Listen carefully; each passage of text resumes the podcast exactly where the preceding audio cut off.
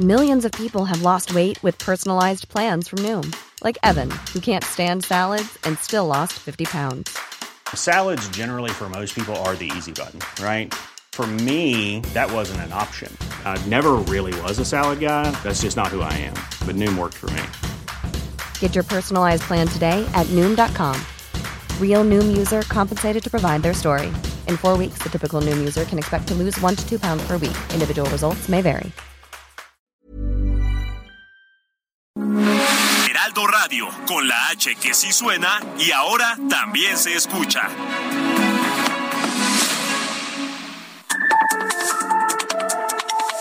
De norte a sur, las coordenadas de la información. Con Alejandro Cacho.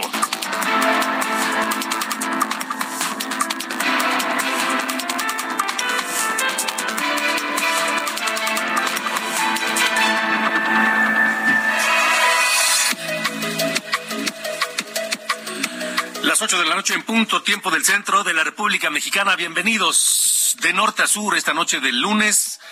Lunes, eh, ¿qué día es hoy de septiembre? Ya se me fue. 12 de septiembre de 2022. 12 de septiembre de 2022. Yo soy Alejandro Cacho. Sí, el mismo que se le olvida el día en que vive prácticamente a diario, pero el mismo que le saluda con enorme gusto y que le agradezca la posibilidad de estar con usted la próxima hora a través de Heraldo Radio en toda la República Mexicana y también a través de Naumidia en los Estados Unidos. Un abrazo fuerte para todos. Gracias por permitirme acompañarle en su trayecto a casa, si es que ya va a casa en esta noche de lunes, eh, iniciando la semana laboral, o si ya está ahí eh, preparándose para descansar o si sigue en la oficina o el negocio, donde quiera que se encuentre, gracias por estar esta noche de norte a sur. Le recuerdo que mis redes sociales me encuentra a mí donde sea en eh, arroba cacho periodista, en todas las redes sociales estoy así, arroba cacho periodista y que tenemos un teléfono de WhatsApp disponible para estar en contacto con ustedes a través de la frecuencia de Heraldo Radio y el WhatsApp. Es el 55 45 40 8916. Repito, es el 55 45 40 89 16 para estar en contacto con ustedes esta noche de lunes aquí en De Norte a Sur. Tal vez haya gente joven que no le diga mucho el nombre de Miguel Ángel Félix Gallardo, pero a este hombre se le puso el sobrenombre, el apodo, el mote de el jefe de jefes. Los Tigres del Norte le hicieron un corrido y el jefe de jefes, allá en la década de los 80, fue eh, uno de los fundadores del cártel de Guadalajara, pero más que eso, fue quien logró conjuntar a los distintos cárteles del narcotráfico en aquel entonces, en aquella, ya, en aquella década de los 80, el de Guadalajara, el de Sinaloa, el de Chihuahua, en fin, todos en una gran federación de narcotraficantes. Fue detenido, se encuentra preso en el penal de Puente Grande, en Jalisco, pero podría salir de prisión porque un, una jueza le concedió el beneficio de prisión domiciliaria debido a su edad y a su avanzada edad. Sin embargo, sin embargo, la Fiscalía General de la República impugnó la decisión de ese juez. Esta noche de norte a sur platicaré con Isa Osorio, corresponsal de Noticias Telemundo, la, la periodista que más recientemente pudo hablar con él, lo entrevistó en 2021 y estará hoy platicando con ustedes y conmigo aquí de norte a sur. Temas que tienen que ver con la lucha contra el cáncer, integrantes de 13 asociaciones enfocadas en la lucha contra este mal, contra el cáncer, conformaron la Comisión de Trabajo de la Sociedad Civil a fin de impulsar la creación de una ley general de cáncer ante la falta de políticas públicas eficaces para atender esta enfermedad. Esta noche platicaré sobre esto con Kenji López Cuevas, presidente de Cancer Warriors México, aquí de norte a sur. También estará con nosotros el gobernador de Querétaro, Mauricio Curi, el panista Mauricio Curi, aunque no es militante del PAN, pero llegó por las siglas del Partido Acción Nacional. Rindió su primer informe de gobierno y enfatizó que ha afrontado problemáticas como inundaciones en varios municipios a horas, horas después de haber tomado posesión. De hecho, tuvo que suspender las eh, celebraciones por su protesta como gobernador para acudir de inmediato a las zonas afectadas. Bueno, también eh, ha enfrentado hechos violentos violentos eh, como los del 5 de marzo en el Estadio Corregidora, ¿se acuerdan? Aquel, eh, en aquel partido del Atlas contra los Gallos de Querétaro, cuyas imágenes le dieron la vuelta al mundo. Bueno, pues el gobernador Mauricio Curi rindó su informe, es el gobernador mejor evaluado en toda la República Mexicana y estará esta noche aquí de norte a sur.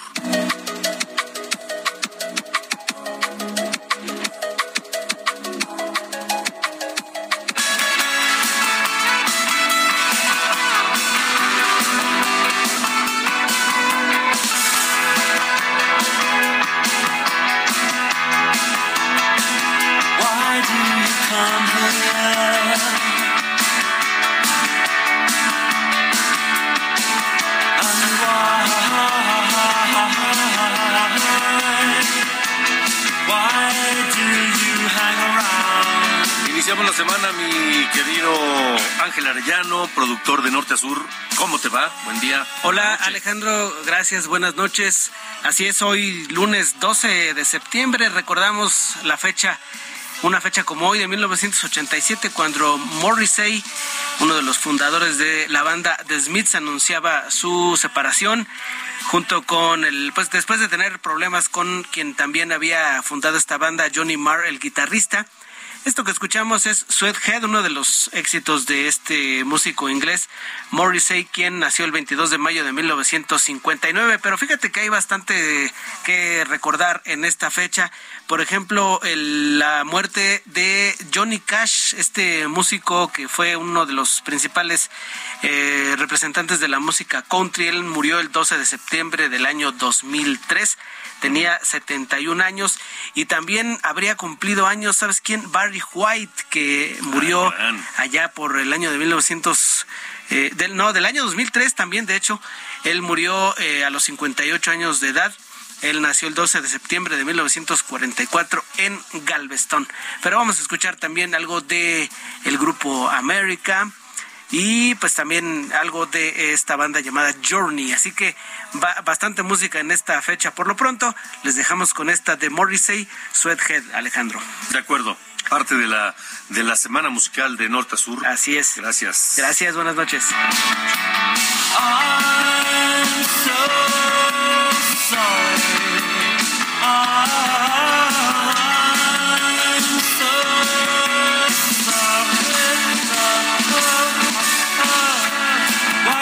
Norte a sur con Alejandro Cacho.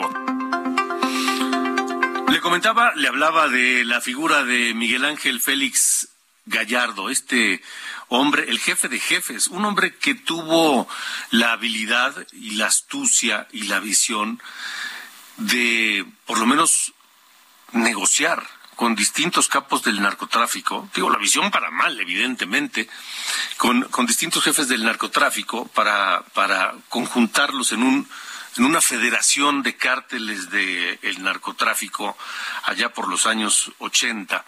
Eh, y fue detenido, fue detenido después de aquel asesinato de Enrique Camarena Salazar, donde pues él tuvo cierta responsabilidad porque se le salieron las, cosas de las manos, en fin, eh, un hombre que tenía muchas, muchas cuentas pendientes con la justicia, capturado en 1989, condenado por el asesinato de Enrique Camarena Salazar, y hace un año, hace un año, ¿por qué es noticia hoy? Porque una jueza le, le, le, le concede prisión domiciliaria debido a su avanzado estado, a su, avanzada edad y a su estado de salud que no es el mejor. Eh, la Fiscalía General de la República impugnó la decisión eh, y bueno, esperemos a ver qué es lo que ocurre. Pero hace un año le decía, la, la, periodista corresponsal de Noticias Telemundo, Isa Osorio, platicó con este sujeto, con este hombre, Miguel Ángel Félix Gallardo, eh, a quien le dijo que está muy mal de salud y que había, perdido la sensibilidad en los ojos, en los oídos. En fin, esto es parte de lo que dijo a Isa Osorio Miguel Ángel Félix Gallardo. Mi salud es pésima. Mi familia está haciendo un hoyo para yo ser enterrado en un árbol. No tengo pronóstico de vida ninguno, puesto que perdí todo. Perdí la sensibilidad, los oídos, los ojos. Han pasado 32 años. Es una eternidad para un hombre que no cometió ningún delito. Y ya lo ve, ya lo ve, 33 años después sigue diciendo que es inocente. Isa Osorio, me da mucho gusto saludarte. Gracias por aceptar esta comunicación con nosotros en De Norte a Sur. Hola Alejandro, con mucho gusto. Isa, eh, bueno, pues este hombre podría podría irse a su casa a terminar su, su sentencia. ¿Qué, qué, qué te deja? Eres una de las periodistas eh, o la periodista afortunada que pudo entrevistarlo el año pasado. Eh, no muchos lo han hecho, que yo sepa, no, recuerdo tu entrevista de, de Miguel Ángel Félix Gallardo en prisión. Eh, ¿Qué te deja ¿Qué te dejó esa charla con él? La forma en que se encuentra hoy, lo que te dijo, su historia. ¿Qué nos puedes compartir, Isa? Definitivamente Alejandro eh, no es la figura, no es el Félix Gallardo de los años 80 del que cuenta la leyenda, ¿no? Que fue el famoso zar de la cocaína, el jefe de jefes, el padrino. Definitivamente de ese hombre no queda nada. Es un hombre que ha pasado 33 años preso, acusado de narcotráfico, de lavado de dinero, de posesión de armas exclusivas del ejército y la última sentencia en 2017 por haber estado involucrado en el asesinato y tortura de la gente de la DEA en Deque Kiki Camarena. Es un juicio que ha sido muy largo, desde 1989, el año de su detención, hasta el día de hoy. Es un juicio que se ha vuelto muy, muy, muy largo. Él mete amparos, la justicia se lo rechaza. El último es esta polémica que por fin el juez le concede esta prisión domiciliaria, hay que mencionar que él tiene hoy 76 años. Desde hace seis se ha pasado metiendo amparo tras amparo. Te digo desde hace seis porque cumplió los 70 años y de acuerdo con la ley, cualquier reo cumpliendo los 70 años tiene derecho a pedir prisión domiciliaria siempre y cuando demuestre que su estado de salud pues es muy delicado. En, este caso, tanto la edad como el estado de salud de Félix Gallardo pues cumple con los requisitos para, para lograr la prisión domiciliaria. Sin embargo, esto se ha vuelto un estira y afloja por parte de las autoridades en un juicio, en un caso que más bien se ha vuelto político. ¿Por qué? Pues también acabamos de ver cómo acaban de reaprender a Caro Quintero y esto revive muchos fantasmas del pasado por el caso Camarena fantasmas que Estados Unidos no está dispuesto a olvidar porque es un tema muy sensible que si bien ocurrió en los años 80, 33 años después sigue estando muy presente. Entonces, esto también se da, es, es muy curioso cómo ocurre Alejandro, porque en la mañana amanecemos con la noticia de que el juez le concede la prisión domiciliaria y horas después llega el secretario de Estado, Anthony Blinken, a, una reunión oficial con el presidente López Obrador. Y minutos después, la PG, la Fiscalía General de la República dice no, no te vas a ir a tu casa. Entonces, no hay que hacer como muy, no hay que quebrarnos mucho la cabeza para leer estas señales, ¿no? De que el caso sigue siendo muy político. Él desde hace muchos años cumple los requisitos para poder ir a su casa, sin embargo, logra ganar los amparos, pero hay algo, algo en el sistema que le dice no, no te vas a ir, y ahora es donde nuevamente se encuentra Félix Gallardo. Incluso el año pasado, en, en agosto de, del 2021, cuando él nos da esta entrevista, eh, le pudimos preguntar al presidente López Obrador si le daría la amnistía para presos de la tercera edad a Félix Gallardo. Y López Obrador contesta que sí, que si él ya no tiene ningún ningún pendiente con la justicia, se puede ir a su casa. Todo el mundo creíamos que en ese momento iba a lograr la amnistía, cosa que también pues le fue rechazada. Y así es, un círculo vicioso donde yo veo muy difícil que él pueda salir de prisión.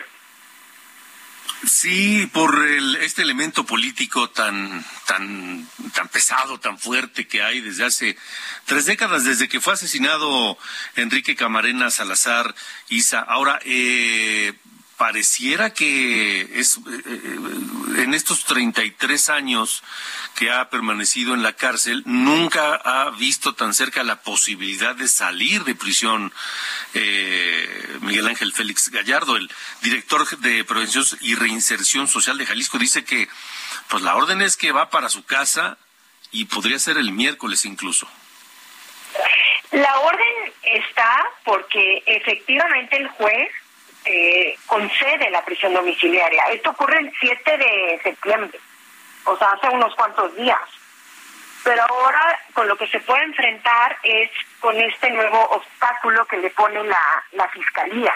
Entonces, eh, los abogados de, de Félix Gallardo ahorita tendrán que diseñar una estrategia para ver qué es lo que sigue, lo que es lo que sigue y si la fiscalía no impide que él salga. Y también recordar que es prisión domiciliaria, o sea, si él logra salir de prisión de el penal de Puente Grande en Jalisco, que es donde actualmente se encuentra, donde nosotros lo vimos hace un año, si logra la prisión domiciliaria tendría que irse a un domicilio resguardado por elementos federales y estatales.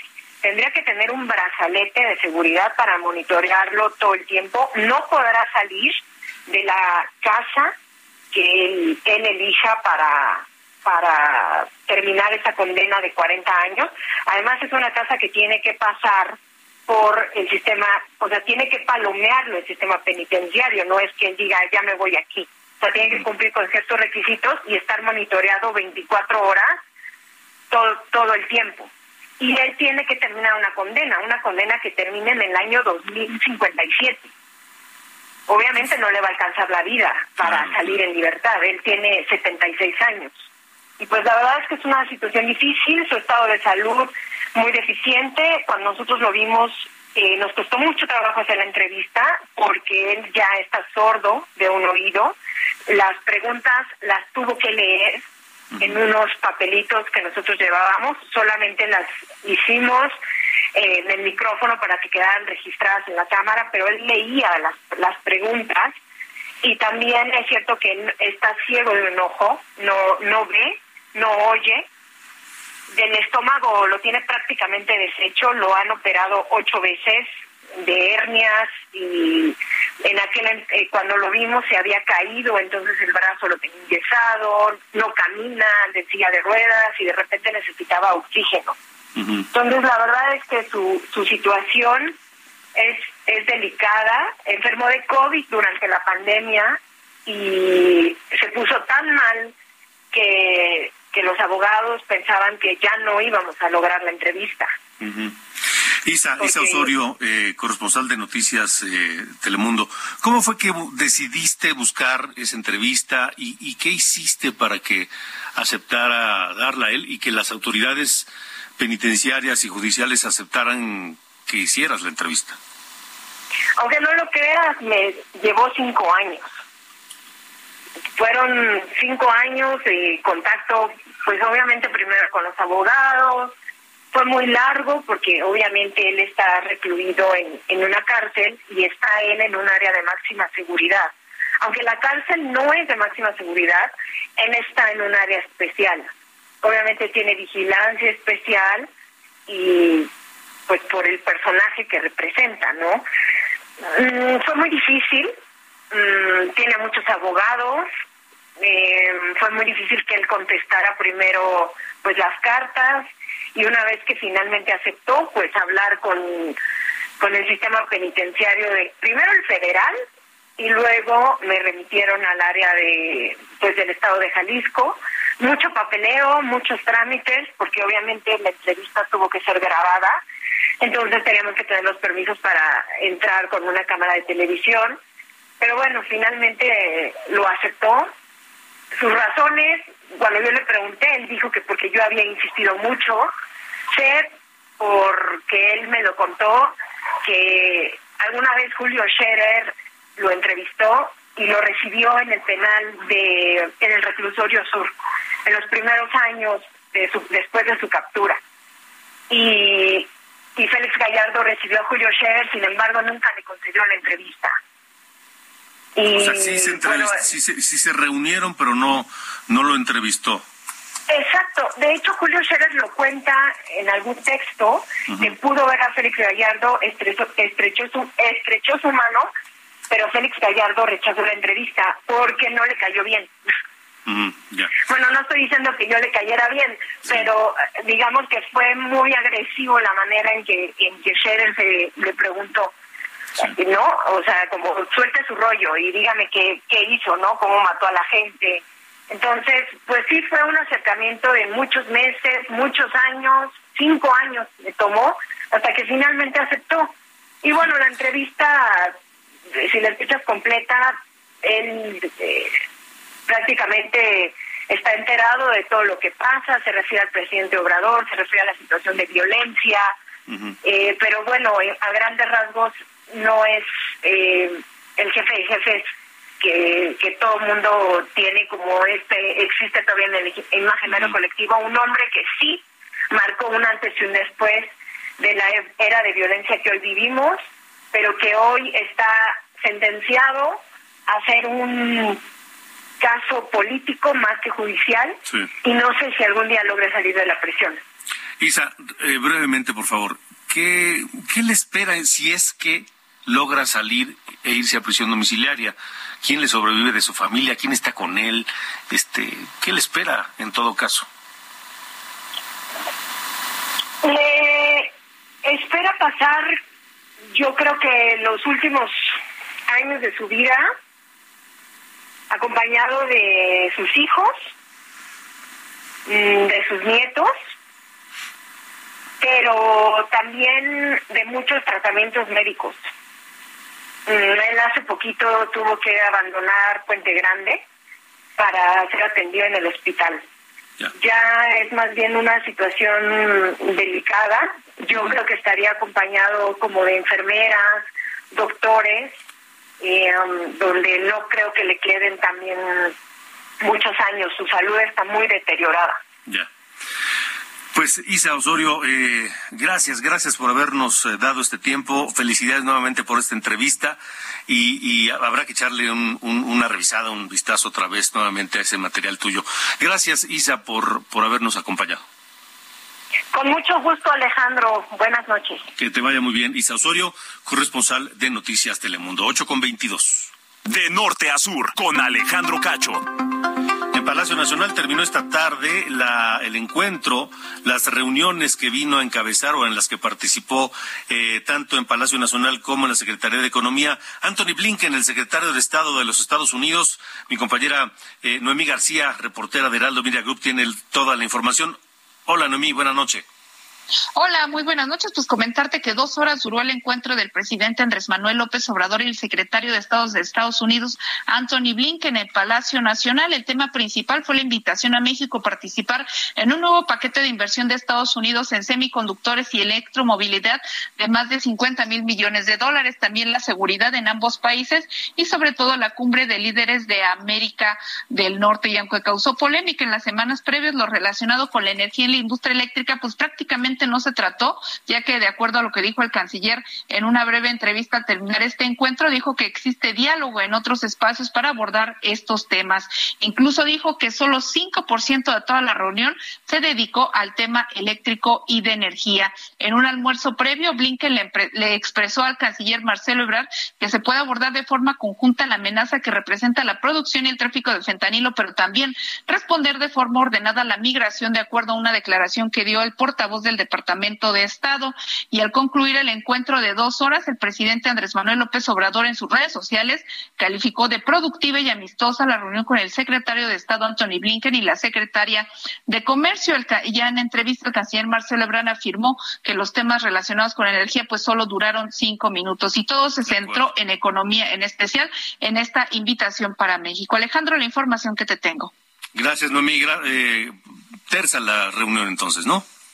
De acuerdo a lo que declaró el canciller Marcelo Ebrard al salir de Palacio Nacional, fue un encuentro muy amistoso, pero también recordemos que después de estas reuniones dicen que no se trataron temas y el, el, gobierno de Estados Unidos pues lanza comunicados donde ya detalla que se abordaron otros aspectos. Así es, en Washington regularmente tienen otros datos. Gracias, Noemí. Muy buenas noches. Hasta luego, buenas noches. Son las ocho con veinticuatro, tiempo del centro de la República Mexicana. Vámonos rápido a corte. Don't Stop Believing, The Journey, 12 de septiembre de 81. Esta banda alcanzó el número uno de las listas Billboard con este tema.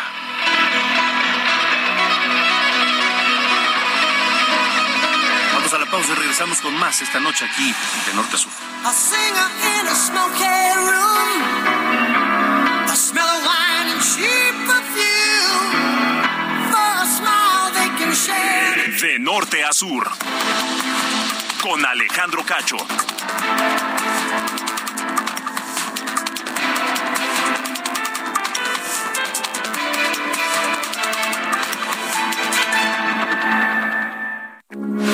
Heraldo Radio, con la H que sí suena y ahora también se escucha.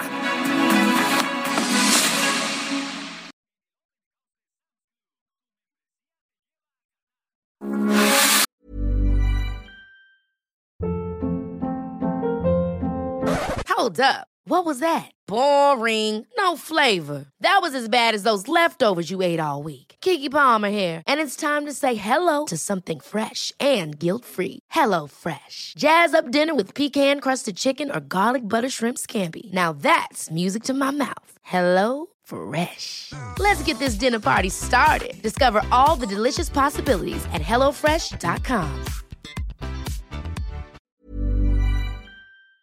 Heraldo Radio, con la H que sí suena y ahora también se escucha. De norte a sur, las coordenadas de la información. Con Alejandro Cacho.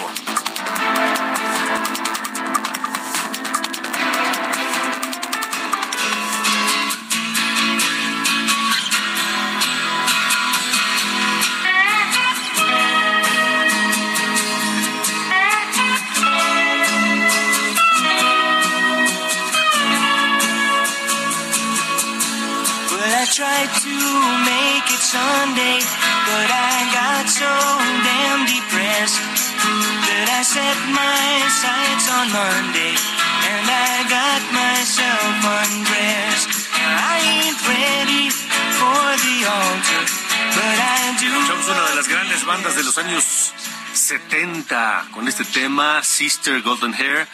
Eh, Jerry Bakely nació el 12 de septiembre de 1952, tejano de Fort Worth, del área de Dallas, músico, miembro fundador de esta banda de América, que fue eh, fundada en Londres en 1970 y dos de sus canciones más conocidas, una es A Horse with No Name, un, un gran, gran tema, A Horse with No Name, y esta, Sister Golden Hair.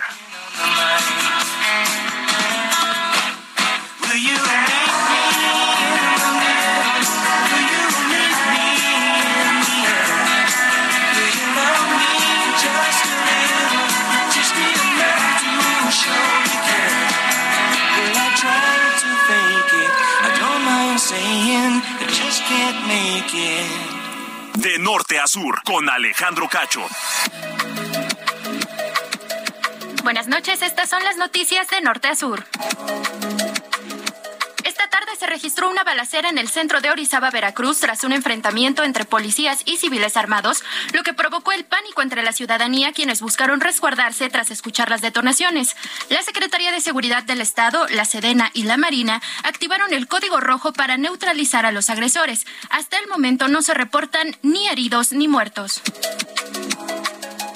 El PRI en la Cámara de Diputados presentará modificaciones a su dictamen que busca ampliar hasta 2028 la participación de las Fuerzas Armadas en labores de seguridad pública y busca la creación de una comisión especial que dé seguimiento sobre el avance en el fortalecimiento de las corporaciones civiles en los estados.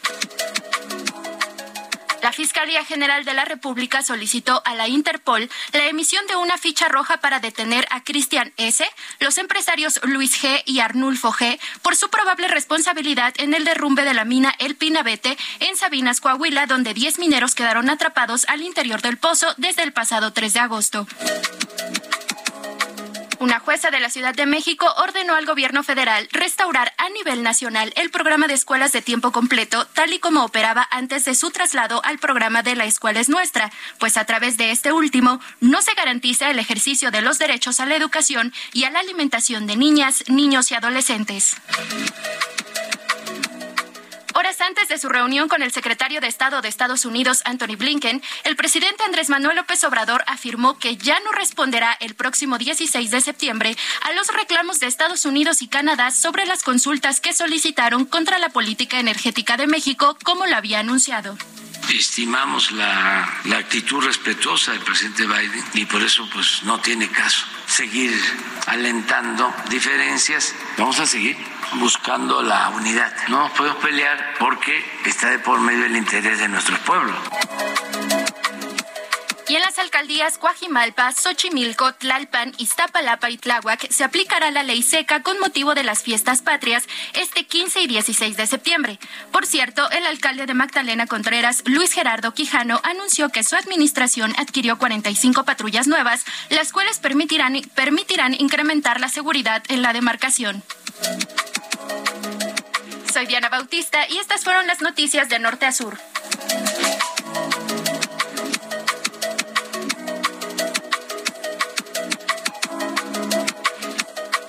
De norte a sur, con Alejandro Cacho.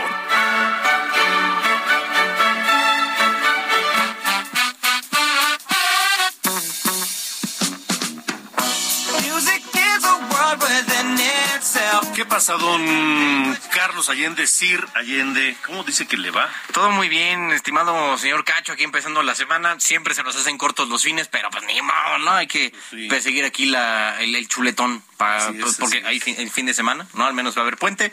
Para, para el resto de la gente, ¿no? Nosotros aquí vamos a seguir al pie del cañón informativo, pero este siempre es bueno, siempre es bueno el prospecto de un puente, de una, de una semana corta. Sin duda, sin duda, sin duda. ¿Qué tenemos para hoy? Pues miren, hay varias, varios asuntos. Hoy nada más eh, me quiero enfocar en uno, el tema de la eh, deuda pública, sobre todo, o sea, mexicana, obviamente, eh, sobre todo en dichos que ha hecho del, del presidente desde campaña, incluso desde antes. prometió que cuando él gobernara no iba a incrementar, no iba a subir el tema de la deuda pública. La cosa es que desde el primer reporte que dio Hacienda, el mensual, se vio un incremento en, la cantidad, en el volumen, digamos, de, dinero que, que debe el gobierno mexicano tanto a instituciones mexicanas como a instituciones internacionales. No, eso no ha dejado de pasar en ningún mes que ha estado este gobierno en el, en, el poder, vaya. La cosa ahora es que eh, se va a seguir aumentando un poco. En 2018, eh, la deuda pública representaba el 45% del Producto Interno Bruto de nuestro país. En 2019 bajó eh, medio punto porcentual a 44.5. Ahora, por el tema de la pandemia, subió a 52.4, o sea, estamos aquí dando un, un golpe de 8 puntos porcentuales, pero fue por la caída justamente en el, nivel del PIB, que bajó justo 8%, y no por el aumento como tal de la deuda. Luego en 2021 subió al, bajó al 50%, perdón, y para este año se estima que acabe en 48.9%, solamente para subir a 49.4. O sea, estamos allá rondando el 50% de eh, la economía en, deuda, digamos. Eso solamente si se cumplen los supuestos del cálculo que está haciendo el, el PIB en nuestro país. A lo que voy. En general, el tema de la deuda pública de, de cualquier gobierno no es un tema fuerte, siempre y cuando tengas solvencia suficiente, liquidez suficiente para pagarla, o al menos capacidad de renegociación. Eh, ahorita tenemos a Estados Unidos que tiene 31 eh, billones de dólares de deuda. Y eso, digo, es la mayor cantidad de deuda que ha tenido en la historia. La cosa es que eh, mientras ellos pueden endeudarse a ese nivel porque confía la gente en que ellos van a repagarlo, pues al final son la primera potencia económica del mundo Por ende, nuestro país no está sobreendeudado, no hay una emergencia de temas eh, económicos en el tema de la deuda y la calificación de deuda soberana, o sea, la, igual la confianza que existe en el mercado internacional para que México pague la deuda está segura. Entonces, vamos a calmarnos. ¿De qué país estás hablando? No, es en serio, o sea, digo, yo sé que suena como algo este eh, ajeno, ¿no? O extraño, pero de verdad, o sea, digo, el apunte eh, principal es que no pasa nada, que el tema de la deuda pública es eh, hasta sano hasta, cier- hasta- hasta cierto punto, pero eh, que no ha dejado de subir. O sea, vaya. Como siempre en los tiempos de la 4T, ¿no? Exacto, sí. Todo está bien. Bueno, por ahora todo está bien. No, hemos- no hemos fallado en los pagos de la deuda, lo cual Muy bien. ya vamos de gane. Muy bien. Bueno. Está bueno. Gracias, señor. Fuerte abrazo. Buenas noches. De norte a sur, con Alejandro Cacho. Las 8 con 38, me da gusto saludar al gobernador de Querétaro, el gobernador Mauricio Curi, que ya cumplió un año en el cargo, ya rindió su primer informe de, de gestión, es hoy por hoy el gobernador mejor evaluado en el país. Eh, gobernador, gracias por estar con nosotros de norte a sur. Buenas noches. ¿Cómo estás, mi tío Alejandro? Ya sabes que aquí te queremos mucho en Querétaro, muchas gracias. Y sí, ya, oye, qué rápido se fue esto, fue un abrir y cerrar de ojos, ya se fue un año, un año complicado, con muchos desafíos, pero bueno, ya saliendo, saliendo avante, mi estimado Alejandro. Yo también quiero mucho a Querétaro y a los queretanos y es un, es un estado que entrañable para mí eh, y y que le va, le va bien y, y la verdad es que me gusta que le vaya bien a Querétaro como me gustaría que le fuera bien a todo México, gobernador. ¿Cuál es la clave? Yo, la verdad que una participación ciudadana muy padre, una gente muy exigente. Eh, yo también, hay, que- hay que decirlo, aquí creemos mucho en las instituciones, creemos mucho en la empresa. Yo vengo de, de ese sector eh, se- se- y en esta parte estoy consciente que la única forma de bajar la pobreza es la empresa y que el mejor programa social, sin lugar a dudas, es es el empleo. Y aquí en Querétaro pues, eh, tenemos muy buenas noticias en temas de empleo, en temas de inversión, claro. Todos, pode- todos queremos ganar más y se vale y se debe de aspirar y lo que lo que sí creemos es que tenemos que de aquí levantar la mano para ver dónde poder estudiar, dónde poder trabajar, iniciar tu negocio y que nos vaya bien. De, de eso se trata. Aquí queremos que haya eh, bajar bajar la, la, la desigualdad, pero de oportunidades. Entendemos que los que los talentos se entregan de forma digamos justa en todo el mundo, pero las oportunidades no. Y aquí buscamos que haya oportunidades para todas y para todos para poder bajar la, la brecha, por ejemplo, en la, en la parte digital, en la parte tecnológica. Y, y la verdad que lo, que lo bueno de Querétaro es que está lleno de queretanos y de queretanos muy echados para adelante. Eh, Querétaro lleva varios sexenios con buenos gobiernos y eso es una gran ventaja, gobernador Mauricio Curi. Eh, Porque en el primer año, pues sí, se conocen muchas cosas, eh, pero no se llevan grandes sorpresas. Totalmente de acuerdo. Eh, y se puede planear con mayor, con mayor eh, eh, anticipación y calma y certidumbre el futuro del, no solo de su gobierno, sino del, del Estado a mediano y largo plazo. ¿En qué se está pensando para Querétaro en el mediano y largo plazo? Mira, nosotros, tú lo que acá esto es muy, muy cierto, Querétaro no se hizo en un año, al contrario, esto es gracias a, yo vivía más a los ciudadanos que, a los propios gobiernos. Nosotros le apostamos mucho a la sociedad civil, nosotros creemos que tenemos muchos muchos retos, el reto del agua. Eh, aquí hubo un gobernador muy, que ha habido muy buenos gobernadores, entre ellos Paco Garrido, que fue gobernador del 2003 al 2009, que él pensó en, el, en tener agua para los siguientes años, no para la siguiente elección, sino para la siguiente generación. El 40% del agua que tenemos ahorita viene de este acueducto 2 que él hizo. Por eso nosotros vamos estamos ya haciendo el proyecto del acueducto 3, donde inclusive tenemos todo el apoyo del gobierno federal, del señor presidente de la República, para poderlo sacar adelante y tener agua para los próximos 50 años. Eh, por ejemplo, también el, el aeropuerto internacional de, de la, de, de Querétaro, que hizo Nacho Loyola en el 97, eso también nos ayuda muchísimo para poder llevar a Querétaro al siguiente nivel, donde trajimos una gran cantidad de empresas de aeronáutica y de aeroespacial. Eso nos ha permitido tener empleos mejor pagados, con gente mejor, mejor calificada, y tenemos sin lugar a dudas, y lo digo sin ningún pudor, la mejor mano de obra en el país, que está en Querétaro. Y también es así que pues seguimos contando con la llegada de muchas empresas en un momento complicado eh, para el país y para el mundo. En Querétaro sigue llegando inversión y inversiones que nunca se, que no se preveían que llegaran tan rápido. En este, en las de semanas una empresa que va a llegar con 3.600 nuevos empleos, eh, con empleos bien pagados, ingenierías, etcétera. Y eso es lo que le apostamos en Querétaro, le apostamos aquí a trabajar y a la educación y a la calidad educativa también. ¿Y cómo se ve el entorno? Porque parecieran dos eh, realidades disasociadas, la de Querétaro y la de a veces el resto del país. Pues nosotros estamos haciendo nuestra tarea, porque es que, mira, yo creo que México está en un gran momento, una gran oportunidad, Alejandro. El debate, el pleito comercial, la guerra comercial entre China y Estados Unidos nos pone en un momento de verdad eh, excelente para tener una gran, una gran oportunidad.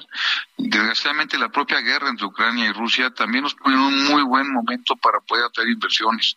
En Querétaro sí lo entendimos y por eso hemos salido a traer inversiones dos veces a Europa, a Estados Unidos, para tener muchas inversiones y lo hemos traído porque tienen que salirse por los mismos problemas sociopolíticos que están en estas zonas para traerse aquí al Tratado Libre de Comercio, a la zona del Tratado Libre de Comercio y qué mejor que un Estado que, pues, que dé la certidumbre jurídica.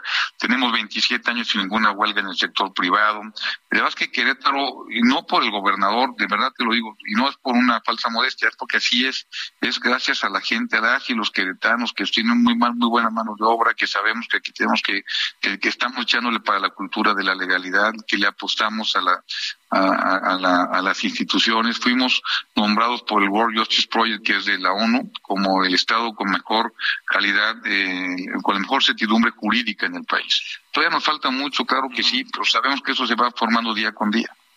¿Qué, qué, qué, ¿Cuáles son los proyectos más importantes que tiene Mauricio Curi en su escritorio para Querétaro? Número uno, la seguridad. Le metimos cuatro mil millones de pesos a seguridad. Estamos creando un nuevo complejo de seguridad aquí en la avenida 5 de febrero. En esta avenida, que es la más importante del país, se está creando un nuevo complejo de seguridad, de formación y capacitación, 3.500 nuevas cámaras de, de videovigilancia, 64 arcos carreteros en todo el estado para blindar Querétaro, 18 hangares con drones en todos los municipios. Eso para nosotros es muy importante. Y cambiamos también el modelo de seguridad en el tema de policía de, de proximidad. Acabamos de meter 100 nuevos policías estatales. Hay muy buena coordinación en el Estado, con los municipios y también con la Federación.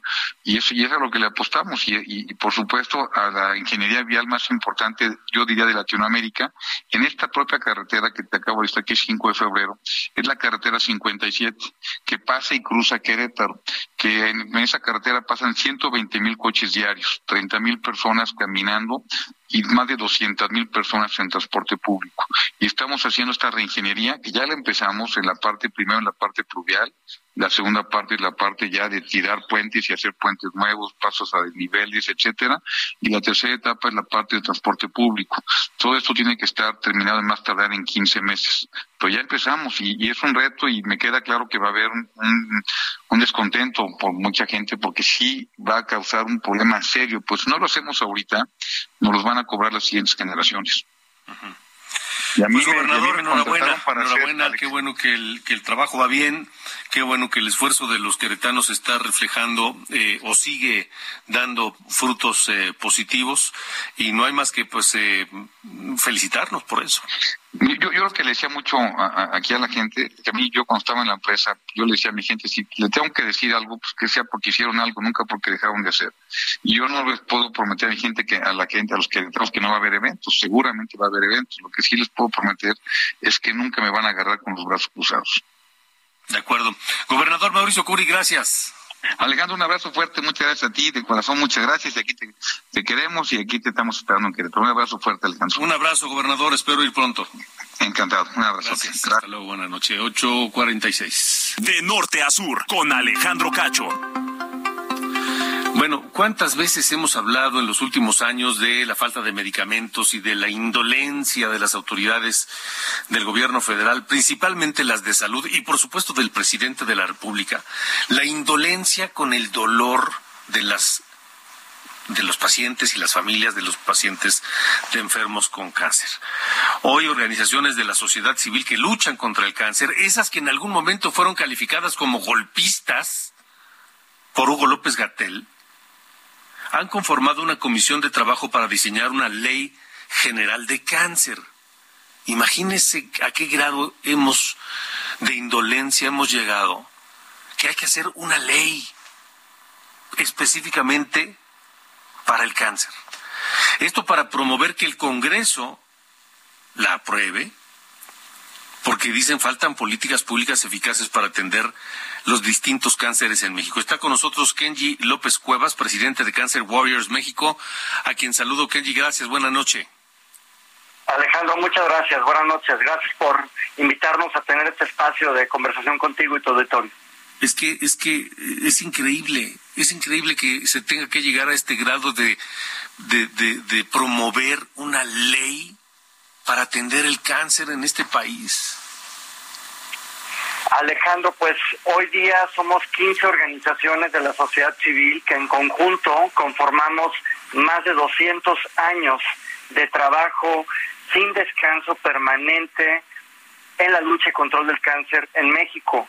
Estamos buscando de manera objetiva que se presente primeramente este proyecto de iniciativa de ley general de cáncer en México para que posteriormente se someta a la discusión del Senado de la República. Estamos ahí buscando como Cámara de origen que se discuta primeramente ahí y se apruebe este proyecto para tener un objetivo, Alejandro, tener un instrumento, contar con un instrumento jurídico que nos permita que la atención del cáncer a través de un plan nacional de atención con suficiente presupuesto para la atención de este padecimiento, con tratamientos en tiempo y forma para cada paciente diagnosticado con cáncer, sea transeccional. Es decir, Alejandro, que no concierna únicamente al gobierno en turno y que contemos como siete países de América Latina ya lo tienen hoy por hoy, con una ley que garantice que exista un plan de atención organizado, orquestado, con estrategias no únicamente a nivel federal, sino por entidades federativas independientes del Instituto de Salud Pública que se trate para la atención en tiempo y forma de cada paciente, menor o adulto, diagnosticado con cáncer, Alejandro. Trece organizaciones, pero ¿qué es lo que están haciendo? Están recurriendo a, pues evidentemente a los legisladores, ¿no? Correcto. El día de hoy, eh, después de un acuerdo que surgió hace casi dos meses en el Senado de la República, donde celebramos dos foros, particularmente uno el 13 de julio, el otro el 20 de julio, em, digamos que formulamos este acuerdo para instaurar mesas de trabajo y recabar la información de médicos, de investigadores, de activistas, de los centros de recabación de datos enfocados al diagnóstico, tratamiento del cáncer, nos uniéramos en este esfuerzo que se llevó a cabo el día de hoy en el Museo Memoria y Tolerancia de la Ciudad de México para instaurar mesas de trabajo, Alejandro, y concretar los apartados de esta Ley General de Cáncer que exigimos como sociedad civil sea próximamente un instrumento con el que contemos como sociedad mexicana. Eh, es importante recordar, hoy lo multicitamos en diversas etapas de, la instauración de estas mesas de trabajo.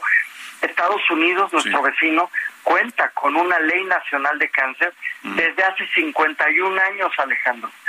El año pasado, el presidente Joe Biden, que además es altamente empático en la lucha contra el cáncer porque perdió a un hijo, a Bo Biden, por padecer un tumor cerebral, Joe Biden eh, eh, celebra, conmemora hace un año los 50 primeros años de actividad de su propia ley nacional de cáncer, que ha permitido tener una distribución de acceso con presupuesto suficiente para la atención del cáncer y suficiente para la investigación. México no puede quedarse atrás, Alejandro. Kenji, nos queda un minuto. ¿Qué debe contener esta ley que están ustedes buscando? Es una gran pregunta. Lo primero, mandatar la creación de un Plan Nacional de Prevención y Control Integral de Cáncer en la responsabilidad de la Secretaría de Salud y que se vislumbre transeccional. Es decir, sin importar el gobierno en turno, habrá que darle cumplimiento y disposición presupuestal suficiente para la atención de la enfermedad. tiene que determinar, Alejandro, los mecanismos financieros y administrativos para dotar de esta suficiencia. Además, impulsar la efectiva operación del Registro Nacional del Cáncer. Y aquí hay un mensaje específico para diputadas y diputados federales. Están discutiendo el paquete económico 2023. Doten de suficiente presupuesto para la ejecución del Registro Nacional de Cáncer. Adicional, tendrá que contener una Comisión Nacional de Cáncer eh, conformada de manera multidisciplinaria y adicional contemplar iniciativas que hemos impulsado desde la sociedad civil, Alejandro. Es un instrumento que requiere México, le urge a nuestro país. O sea, se trata de que el gobierno tenga la obligación legal de atender a los enfermos de cáncer. Punto. Por supuesto, por supuesto, incorporada en una ley, ley general de cáncer, que no importando el gobierno de la ideología que llegue a, ocupar esta administración en nuestro país, atienda de manera pertinente, suficiente y oportuna a cada niña, niño, adolescente, mujer y hombre diagnosticado con esta enfermedad. Recordemos, Alejandro, que tan solo en el 2020, de acuerdo a datos oficiales, casi 200 mil personas son diagnosticadas anualmente con este padecimiento. Y lo más triste, Alejandro, porque tenemos entre el 70 y 80% de diagnósticos tardíos, este padecimiento cobra la vida de casi la mitad de esos nuevos diagnósticos anualmente en México. Kenji, permítenos estar pendientes y en contacto contigo para pues seguirle la pista a toda esta iniciativa y saber en qué queda. Muchas gracias por haber estado aquí en De Norte a Sur. Alejandro, te agradezco y un mensaje claro y conciso no tendría por qué haber una voz indiferente o contraria al impulso a esta iniciativa de ley, que beneficiaría no solamente a quienes son pacientes en activo, a quienes podríamos en el futuro llegar a ser pacientes diagnosticados con cáncer. Que nadie, nadie está libre de ello. Gracias, gracias, Kenji. Bueno, nos vamos, nos vamos, pero nos vamos con una voz legendaria, inconfundible Barry White nació en Galveston, Texas, el 12 de septiembre y murió a los 58 años en 2003 con este tema inolvidable, Just the Way You Are. Hasta mañana, buena noche.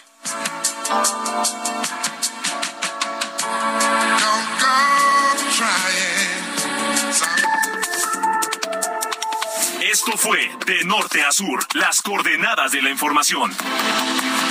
Con Alejandro Cacho.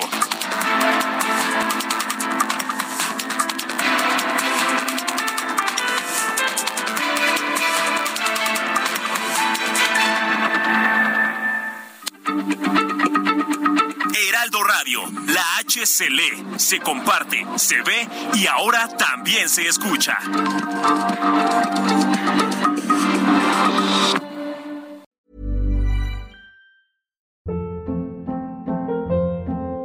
Hold up. What was that? Boring. No flavor. That was as bad as those leftovers you ate all week. Kiki Palmer here, and it's time to say hello to something fresh and guilt-free. Hello Fresh. Jazz up dinner with pecan-crusted chicken or garlic butter shrimp scampi. Now that's music to my mouth. Hello Fresh. Let's get this dinner party started. Discover all the delicious possibilities at hellofresh.com.